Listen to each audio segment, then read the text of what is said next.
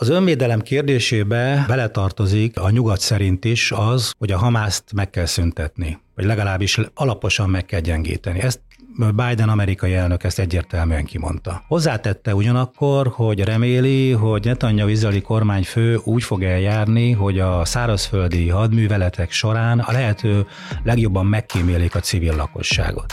Hát ez, ez egy óriási dilemma, és ez szinte, szinte lehetetlen betartani. Továbbra is a közel-keletre figyel a világ. Miközben Izrael bevonulása a gázai övezetbe egyre nehezebben tűnik elkerülhetőnek, a nyugat egy emberként aggódik, hogy nevezessen az eddiginél is nagyobb humanitárius katasztrófához a háború, szerdán pedig Joe Biden is Izraelbe érkezett. Mi történt az izraeli-palesztin háború első tíz napjában, és mi jöhet ezután? Erről beszélgetünk a mai adásban is. Vendégem ismét Keresztes Imre, a HVG külpolitikai újságírója, üdvözöllek. Üdvözlöm a hallgatókat. Én Nagy Iván László vagyok, ez pedig a Fülke, a HVG közéleti podcastja. Imre, köszönöm szépen, hogy ismét itt vagy a stúdióban. Amikor legutóbb beszélgettünk a fülkében múlt hétfőn, akkor Izrael épp csak elkezdte a válaszcsapásokat a Hamász terrortámadására. Azóta hogyan zajlott az ellentámadás, és mennyire sikerült elkerülni azt a csapdát, amit már akkor is emlegettünk, hogy ők is civil áldozatokat szedjenek? Hát az első és legfontosabb az volt Izrael számára, hogy megtalálja és likvidálja a Hamász terroristákat, akik napokig izraeli területen tudtak mozogni, és hát ez, erre ez kb. két-három napot vett igénybe. Ugye október 7-én szombaton reggel indult a támadás, és még, még kedre jelentette be csak az izraeli hadsereg, hogy teljes mértékben sikerült visszaállítani a gázai izraeli határ izraeli ellenőrzését. Persze közben is, és azóta is folyamatosan folyik a, a légitámadás gáz gázai övezetben, az izraeliek közlése szerint alapvetően a, a, a Hamász és a kisebb iszlám dzsihád célpontjai ellen. De mint kor... ezt mennyire lehet kivitelezni akkor, amikor egy, ha jól emlékszem, a HVG heti labban van most egy infografika, hogy egy akkora területről beszélünk, mint mondjuk Pest és Csepel. Igen, tehát egy 360 négyzetkilométeres terület, a lakosság 2,3 millió, ez a világ egyik legsűrűbben lakott területe, ez borzasztó nehéz, és hát lehet látni a képeken, hogy egész tömböket rombolnak le az izraeli rakéták, válnak a földdel egyelővé. A civil áldozatok elkerülése szinte lehetetlen, ez minden korábbi beavatkozáskor is így volt, és ennek a legszomorúbb bizonyítéka pont az, ami tegnap este történt. Találatért egy baptista kórházat, amely ráadásul a 19. század óta működik Gázában. És hát legkevesebb 500 ember halt meg. A palesztin források szerint elképzelhető, hogy a halálos áldozatok száma 800. Most a palesztinok Izraelt vádolják, hogy Izrael rakéta találta el ezt a kórházat. Az izraeliek azt mondják, hogy az iszlám dzsihád egy rakétája sült be, és hullott rá a kórházra. De akárkinek is van igaza, akár mi is történt, ez mutatja, hogy mivé fajulhat a légi támadás is, és közben minden nap szinte azt mondjuk, hogy küszöbön van a szárazföldi támadás, bár Izrael sohasem jelentette be százszázalékosan, hogy ezt meg fogja lépni, de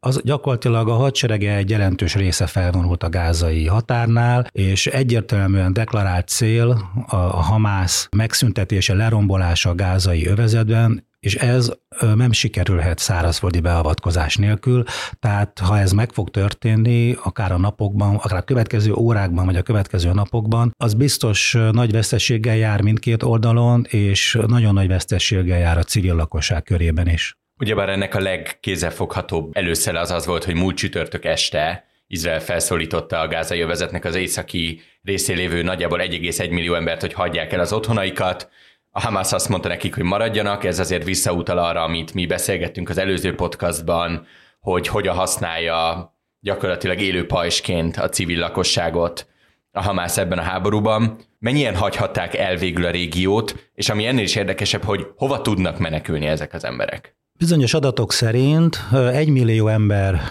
hagyta el az otthonát, függetlenül az izraeli bejelentéstől. Egész ez nem csak az északi része, hanem az Általában, igen, részben félelemből próbált menedéket keresni, többek közt például olyan kórházakban is, amiről az előbb beszéltem, hogy találatért, illetve azért, mert egész egyszerűen a, a, a házuk, az otthonuk az, az, az meg, megsemmisült. Most bizonyos adatok szerint ebből az egymillióból majdnem félmillió valóban elindult elindult dél, dél felé, gyalog, szamárháton, autóval, ahogy éppen tudott. Izraeli források szerint ezt a Hamász megpróbálta megakadályozni, sőt a Hamász valóban jelentett be olyat, hogy mindenki maradjon ott, ahol van. Nyilvánvalóan a hátsó szándék megint csak az lehetett, amit Említettél, hogy, hogy élő pajsként használják a lakosságot. Viszont nincs hova menniük, hiába, hiába mennek a déli oldalra, és ez a bejelentés hiába sejtetheti azt, az izraeli stratégiát, hogy ha megindul esetleg a szárazföldi akció, akkor az az első fázisban csak a gázai övezet északi részére fog kiterjedni. Ennek lehetett talán az értelme az, hogy, hogy menjenek délre, mert akkor kevesebb lesz a civil. De sokan visszafordultak, mert, mert az déli oldalon sincs semmi. Ugye Gázának a déli határa az Egyiptommal határos, és az ottani átkelő pont is be van zárva. Azok sem tudják elhagyni az övezetet, akiknek erre ö, egyiptomi oldalról elfogadható engedélyük van, de még a külföldiek sem. Amerikai adatok szerint is 5-600 amerikai állampolgár van a gázai övezetben, állítólag van néhány magyar is egyébként. Ja, 15-öt emlegetett Igen, külügy. tehát egész egyszerűen egy hatalmas börtön jelen pillanatban az övezet, és nem lehet elhagyni, és ott sem lehet hova bújni. De akkor hogy zajlik jelenleg a humanitárius segélynyújtás? Ugye azt tudjuk, hogy gyakorlatilag a háború legelején blokkád alá vette Izrael a gázai övezetet, elvágta a vizet, elvágta az elektromosságot, akik egyszerűen csak az otthonukból szeretnének menekülni, azok hogyan juthatnak bármiféle ellátáshoz ebben a helyzetben? Egyre nehezebben. Az egészségügyi világszervezet szerint jó, ha egy napra elegendő víz, élelem van, a kórházak túlterheltek, kifogynak a az orvosi eszközökből, ha azt olvasni, hogy szennyezett vizet isznak már az emberek, vagy pedig mezőgazdasági kutakból, amelyek sósabbak a kelleténél, miközben óriási konvojokban várakoznak a segélyszállítmányok az egyiptomi oldalon a sínai félszigeten, csak hát a határ ugye zárva van. Az Európai Unió azt is közölte, hogy akár légihidat is teremt. De itt megint van egy óriási dilemma. Nem engedik be a segélyszállítmányokat, akkor a civil lakosság ö, szenvedései lesznek egyre nagyobbak, egyre nagyobb lesz a humanitárius válság, egyre több áldozattal. Izrael viszont tarthat attól, hogyha beengedik a segélyszállítmányokat, akkor annak egy nagy részét elkobozza a Hamász, és a saját erejére használja fel. A blokkádnak is egyébként az lehetett az eredeti célja, hogy valamennyire gyengítse a Hamászt. És Egyiptom milyen állásponton van, ugye ők őrzik ezt a déli határt, ők, ők mire törekednének, és mennyire van ráhatása mind a nyugati szövetségeseknek, vagy mind Izraelnek? Ugye a háttérben folynak a tárgyalások.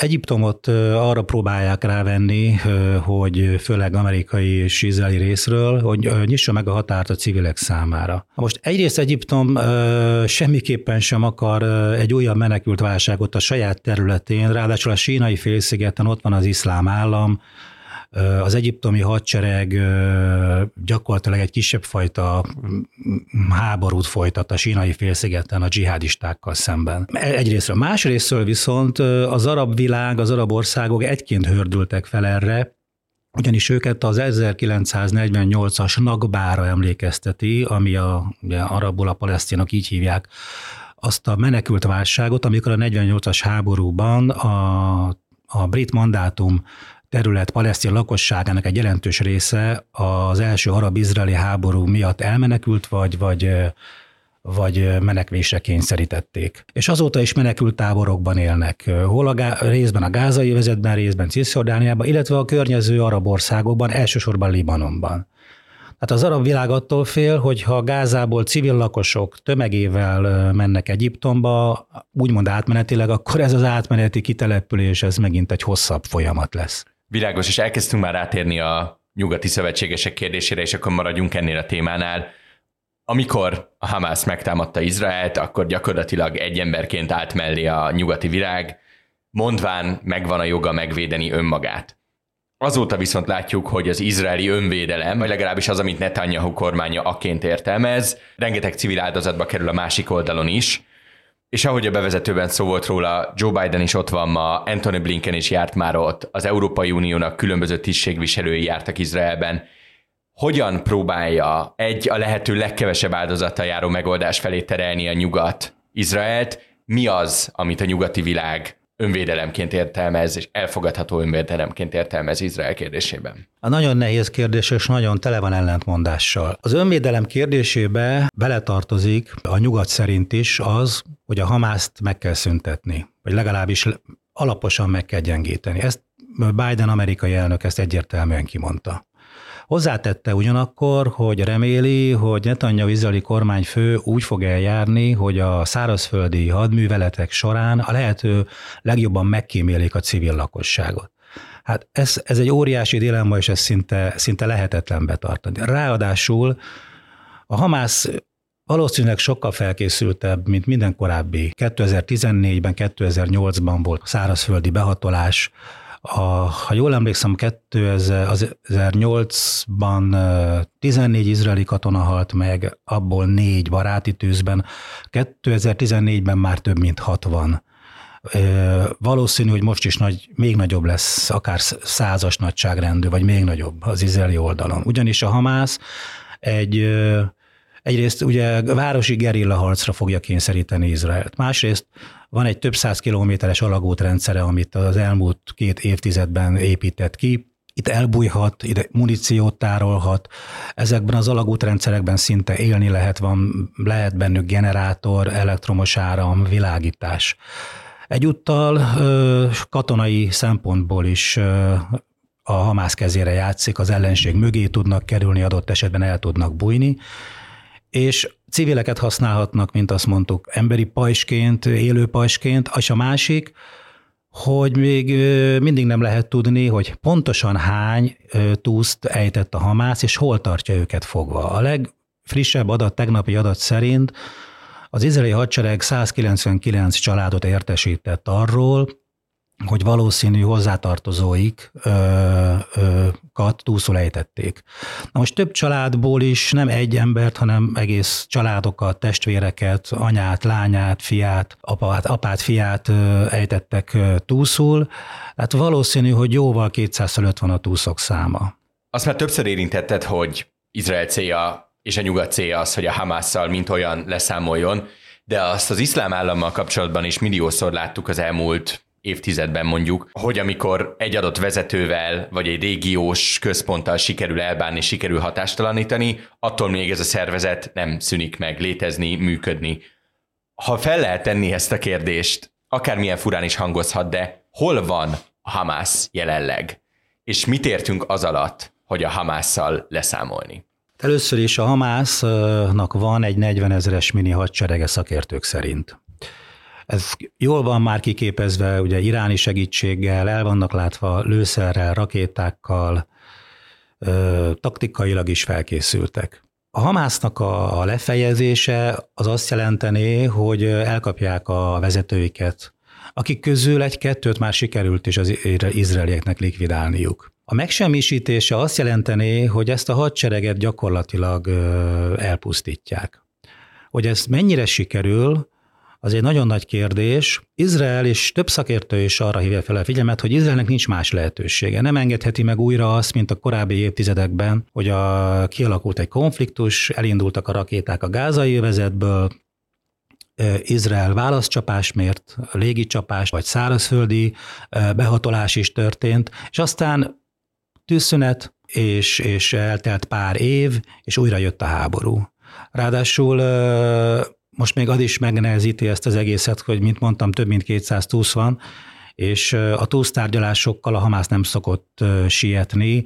Talán még hallgatók emlékeznek rá, hogy a Gilad Salit nevű izraeli katona öt éven át volt fogságban, és csak ezért az egy katonáért több mint ezer palesztin foglyot engedett szabadon Izrael. Most a Hamász úgy számol, hogy az összes túszért cserébe az összes izraeli börtönben lévő palesztint nek a szabadon engedését kérheti, sőt, még az amerikai fogságban lévő hamászosokét is. Ha sikerül is egyébként valamennyire megtörni ezt a hadsereget, maga az ideológia alig ha hal el. A különbség talán annyi az iszlám állam és a Hamász esetében, hogy az iszlám állam maradékai Irak és Szíria területén szét tudtak szóródni, nagyobb eséllyel tudtak elbújni a sivatagban. Gáza egy jóval kisebb terület. Ott is el lehet bújni, csak talán nem olyan hatékonyan. Az igazi kérdés az, hogy ha Hamász valamennyire sikerül kivenni az, az egyenletből, akkor mi jöhet utána? Mennyire népszerű ez az ideológia a gázai jövezetben? Mennyire tudja mondjuk a hatalmat a palesztin hatóság visszaszerezni? Ugye 2005-ben, amikor Izrael egyoldalúan kivonult a gázai jövezetből, akkor rá két évre volt egy kis mini háború a gázai vezetben, és gyakorlatilag a Hamász kiverte onnan a palesztin hatóság fő erejét, a világi fatakot. Azóta a palesztin hatóság nincs bent, és ez a nagy kérdés. Izraeliek szerint az volna a legjobb, hogy esetleg egy nemzetközi vagy egy arab békefenntartó erő segítségével a palesztin hatóság visszatérhetne. De ez sem hosszú távú megoldás, még akkor sem, hogyha Izraelnek sikerül az a cél, hogy a hamas leszámoljon. A hosszú távú megoldás mindenképpen az lenne, ha vissza kéne térni a kétoldalú izraeli-palesztin tárgyalásokra, és megoldani a palesztin kérdést. Az előző adásban beszéltünk még arról, hogy ez a háború könnyen több frontossá fajulhat Izrael szempontjából. Mi a helyzet az északi fronton, Izrael és a Hezbollah összecsapásával a libanoni határon? Egyre feszültebb a helyzet, egyre nagyobb, a, egyre intenzívebbek a katonai összecsapások. Hol rakétát lőnek ki libanai területről a Hezbollah, akkor Izrael válaszol, de vannak átszivárgások, voltak már összecsapások konkrétan. Azt mondják a szakértők, hogy intenzívebb, mint a 2006-os legutóbbi izraeli-libanoni konfliktus óta. Más szakértők viszont még mindig azt mondják, hogy ez azért kevés ahhoz, hogy ez az izraeli hadsereget sokkal komolyabban lekösse. Tehát, hogyha ez van is második front, ez a front még, még, még szunyókál. Ahhoz képest, hogyha azt nézzük, hogy a Hezbollahnak több mint 200 ezer rakétája van, a Hezbollah hadserege még a Hamászénál is edzettebb, harcoltak a szíriai polgárháborúban, Irán sokkal inkább tudja és tudta támogatni Irak és Szíria területén keresztül a Hezbollahot, mint a Hamászt. Tehát, hogyha a Hezbollah teljes erejével beszállna a háborúba, akkor az sokkal durvább lenne, mint ami jelenleg van. Most Bidennek a látogatása, és nyilvánvalóan, és az erődemonstráció, mert most már két amerikai repülőgép hordozó kötelék is a földközi tengernek a keleti medencéjébe van. Ezek azt a célt szolgálják, hogy elrettentsék a Hezbollahot attól, hogy komolyan beszálljon a háborúba, és hát nem csak a Hezbollah, nyilván nem Iránt, mert hiszen a háttérben Irán mozgatja a szálakat. Most egyes szakértők szerint Irán nem fogja feláldozni a Hezbollahot, ezt meg fogja tartani arra az esetre, ha magát Iránt érné valamilyen veszély, Amerika vagy izraeli részről, akár az atom programja miatt, vagy akár azért, mert ez a konfliktus mégiscsak elszabadul. Ugyebár Irán azt mondta, hogy ha bevonul Gázába Izrael, akkor annak következményei lesznek. Mit tudunk elképzelni jelenleg racionálisan, mint következményt, ami tényleg kézzelfogható is megtörténhet, és mi a legrosszabb forgatókönyv, amire nehéz egyelőre gondolni, bár a mostani eszkaláció mellett ezt nem lehet semmit kizárni. Ugye az iráni külügyminiszter megelőző csapást helyezett kilátásba, hogy pontosan mit értett ez alatt, azt, azt nem lehet tudni, de Irán nagyon sokféleképpen ö, ö, okozhat gondot. De egyrészt folytatódhatnak ugye a, a rakétatámadások Hezbollah részéről. Volt szíriai területről is egyébként az elmúlt napokban ö, támadás izraeli területre, de csak egy, egy-kettő. Na most ö, ott onnan is elképzelhető, hogy ez, ez intenzívebbé válik. A rosszabb forgatókönyv az, hogyha ha teljes arzenált beveti a Hezbollah és a Szíriában lévő iránbarát síta milícia hálózat, akár ott is megindulhatnak, kisebb csoportok átszivároghatnak. De itt szóba került az is, hogy még a déli, az arab félsziget déli részén lévő Jemenből is elindíthatnak rakétákat Izrael felé, Ugye ott a Sita, Utika a Irán szövetségesei, tehát Irán kezében van néhány kártya. De akadályozhatja például a, a kereskedelmet a Perzsa öbölben, a, lezárhatja, megpróbálhatja lezárni a Hormuzi szorost, ahol a, a tengeren szállított kőolaj harmada haladát, ami viszont már egy kisebb fajta olajválságot idézne elő. Maga Irán nem fog belépni a háborúba? Véleményem szerint nem, hiszen megvannak a, a, a szövetségesei. Irán legfeljebb akkor, hogyha magát Iránt éri támadás. És azért, ahogy egy 21. századi háborúról beszélünk, nehéz elmenni amellett, hogy, hogy ennek van egy virtuális, ennek van egy információs oldala is, és aki közösségi médiát használ, az pontosan tudja, hogy miről beszélek, akár követünk bármilyen erre kapcsolódó híroldalt, akár nem, elkerülhetetlen az, hogy az ember vagy palesztin, vagy izraeli baráttartalmat lásson a közösségi médián, hogy fest az információs háború a mostani izraeli-palesztin konfliktusban?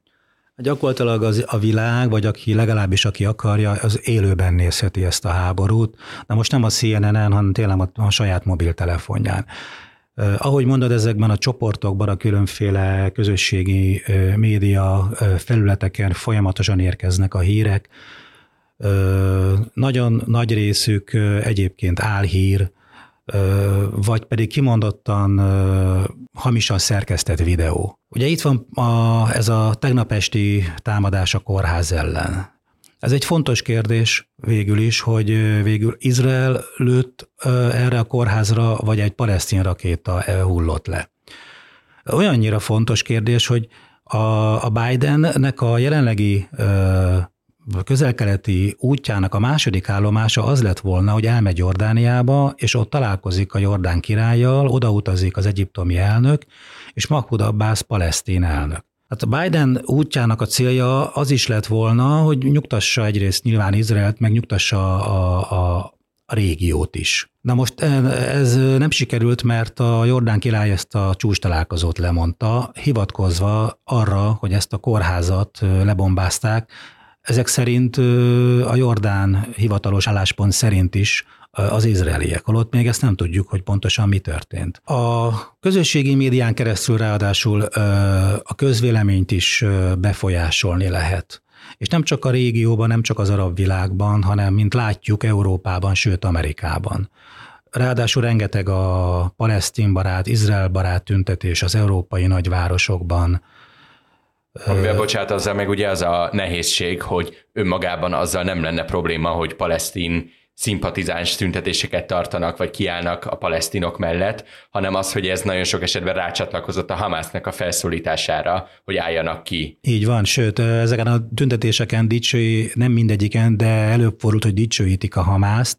Így több nyugat-európai kormány, a londoni, a párizsi, a berlini kormány is közölte, hogy letartóztatják azokat, akik a Hamász dicsőítik. A Hamász az az EU és az USA által is terrorszervezet, tehát itt, itt, itt nagyon nehéz, ahogy mondod, igazságot tenni, lehet tüntetni palesztinok mellett, de mondjuk egy terrorszervezetet éltetni, az egy másik kérdés. És az antiszemita megnyilvánulások is egyre többek. Nyilvánvaló, hogy a közösségi média ebben is komoly szerepet játszik. Köszönöm szépen, és jelen ponton nagyon nehéz kizárni, hogy jövő héten nem folytatjuk a beszélgetést a közel-keletről a fülkében. Meglátásod szerint mi történhet addig, egészen pontosan mi az az izraeli forgatókönyv, ami a következő napokban lejátszódhat előttünk, és mi az, ami közbeszólhat ebbe?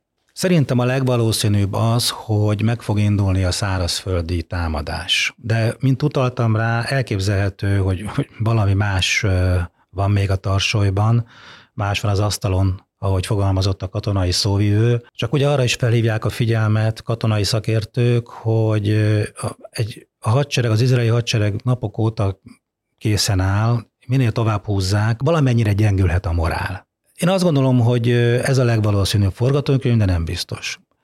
Aztán, hogyha ez megtörténik, akkor elképzelhető az, hogy a Hezbollah fokozza a rakétatámadásokat, mutatva, hogy ő is tesz valamit. És itt ez az egyensúlyok játéka. Mert hogyha Hezbollah túllő a célon, és robban az északi front, akkor a legrosszabb forgatókönyv is megvalósulhat, hogy esetleg más más erők, szíriai erők is bekapcsolódnak a háborúba, és, és Irán is bekapcsolódik a háborúba. És hát az amerikai erődemonstráció sem véletlen, hogyha a Hezbollah teljes erejével megtámadja Izraelt, akkor egyáltalán nem zárható ki, hogy Amerika is valamilyen módon beavatkozik katonailag Libanonnal szemben. Imre, nagyon szépen köszönöm még egyszer a beszélgetést, a hallgatóinknak pedig köszönjük szépen a figyelmet. A fülke hamarosan folytatódik, addig is iratkozzanak fel a HVG podcastokra és kapcsolják be az értesítéseket, hogy egyetlen adásunkról sem maradjanak le. Én Nagy Iván László vagyok, viszont hallásra!